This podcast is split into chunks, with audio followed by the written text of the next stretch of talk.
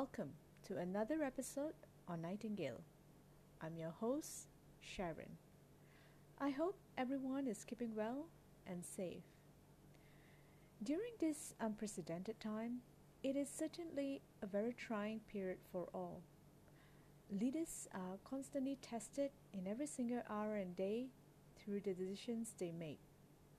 So, in today's episode, I'm going to talk about leadership and crisis. Leader is someone we look up to at all time. People say leaders are born. Some say leaders can be trained. But whether one is born a leader or trained, leader is generally the head of a community he or she is elected or appointed for. Leaders play a vital role in nation, an organization, a team, a family, and oneself. On the general front, it is easier to be a leader when everything is working well. Leaders' reputation are easily built when things are going well, when firms are making profit, when systems are working efficiently, when the grass are much greener. So what happens when crisis hits? Leaders are expected to act fast and to come up with the right answers. That's what we all expect of them. But if we are in an unprecedented crisis, everyone is searching for the right answers. Now, I view crisis in two categories a repeated crisis and an unprecedented crisis. A repeated crisis is chain of events or events that are repetitive, say every few years to decades or so. Example would be recession, financial crisis, famine, etc. Events like these are well supported by past historical data, which we can see a trend or pattern. And using foresight appropriately, leaders are able to tackle the potential issues well ahead. Unprecedented crisis is chain of events or events that has never been seen or experienced before. Example would be the current coronavirus COVID 19 pandemic, which has crippled not only the world activities but down to individuals, which calls for huge transformation in almost everything we do.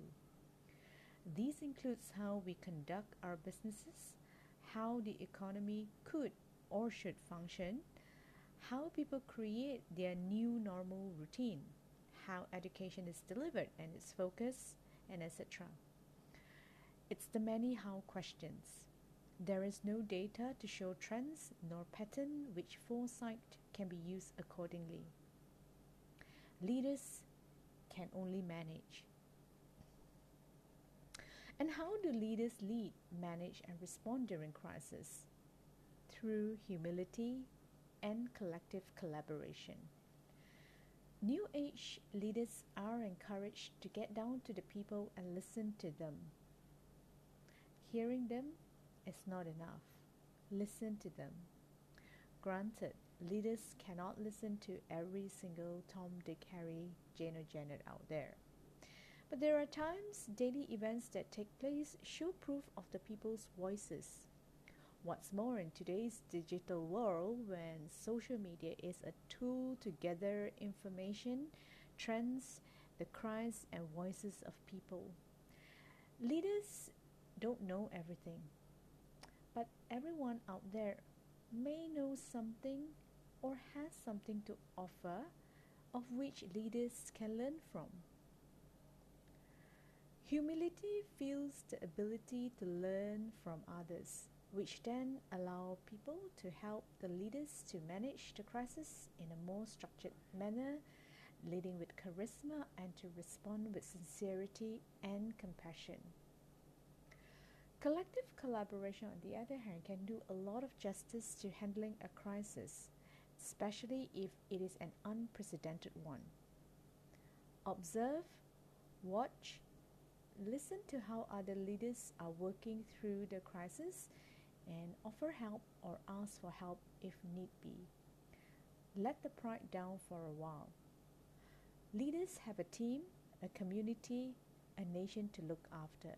The willingness to open up and collaborate, whether within or externally, can help see the matter from a different perspective and sometimes may save lives of the people we lead.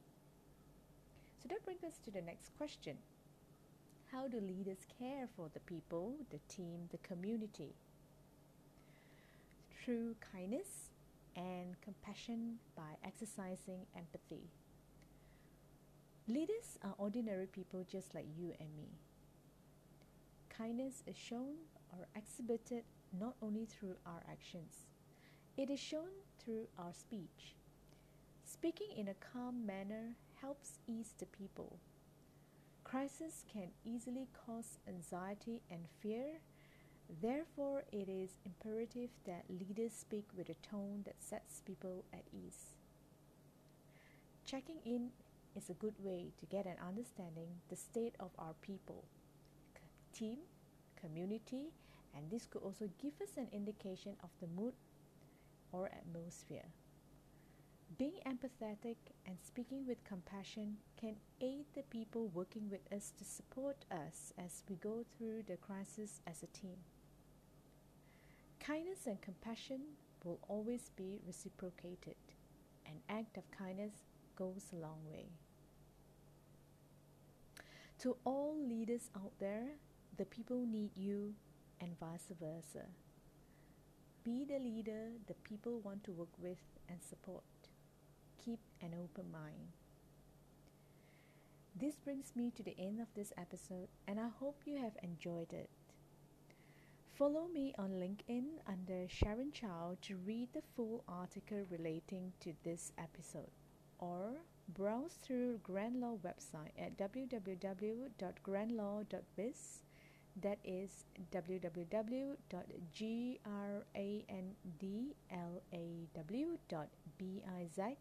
under the pen Up column. Thank you for listening and see you in the next episode on Nightingale. Take care.